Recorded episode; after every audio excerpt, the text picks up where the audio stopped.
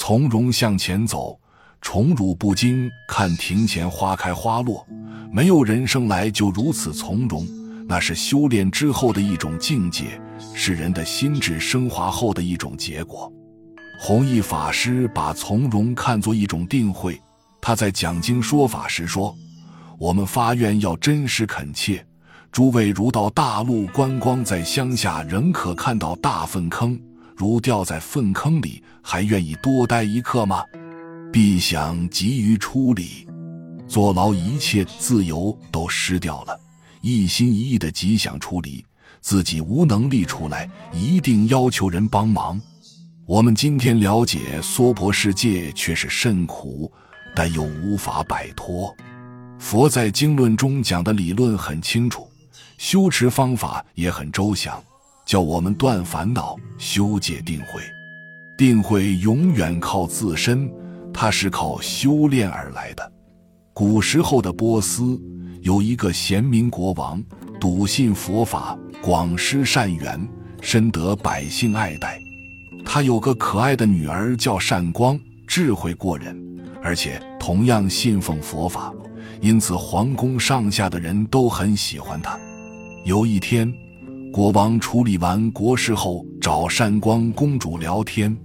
他看着美丽的善光，心想。善光身为我的女儿，拥有最优越的环境，王后和我又对她如此疼爱，她所拥有的一切没有人能够企及。于是国王对善光说道：“女儿啊，你今天能够有这么大的福报，能得到大家的尊敬，全是因为我是你父王的缘故。”国王本以为善光公主一定会很感激他。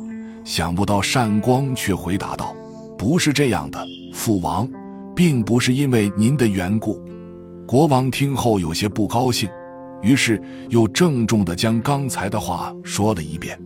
结果善光还是回答：“不是这样的，父王，并不是因为您的缘故，这全是我的修为所感召，因果得报。”这下国王真的很生气。他不明白一向乖巧的女儿到底怎么了，于是抑制住心中的怒火，又把刚才的话重复了一遍。不料善光还是坚持己见。终于，怒不可遏的国王对善光吼道：“今天我倒要看看你是否真是凭自己的修为才有这样的福报。”之后。国王命令左右侍从到城中找了一个年轻乞丐，将善光许配给他，并对善光说：“如果你是凭借修为得到的福报，与我无关。从今以后便可证明。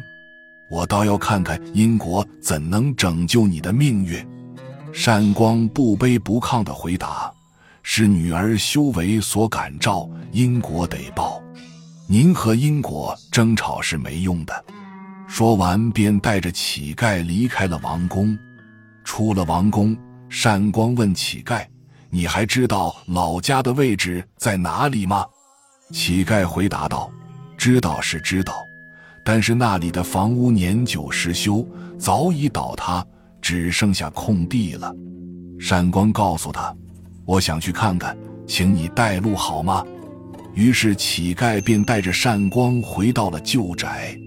不曾想，善光沿着早已破败的旧宅走了一圈之后，地面竟神奇的开始下陷，地下突然浮现出宝藏来。之后，两人便用这些珍宝修建了宏伟的住宅，请了用不清的佣人。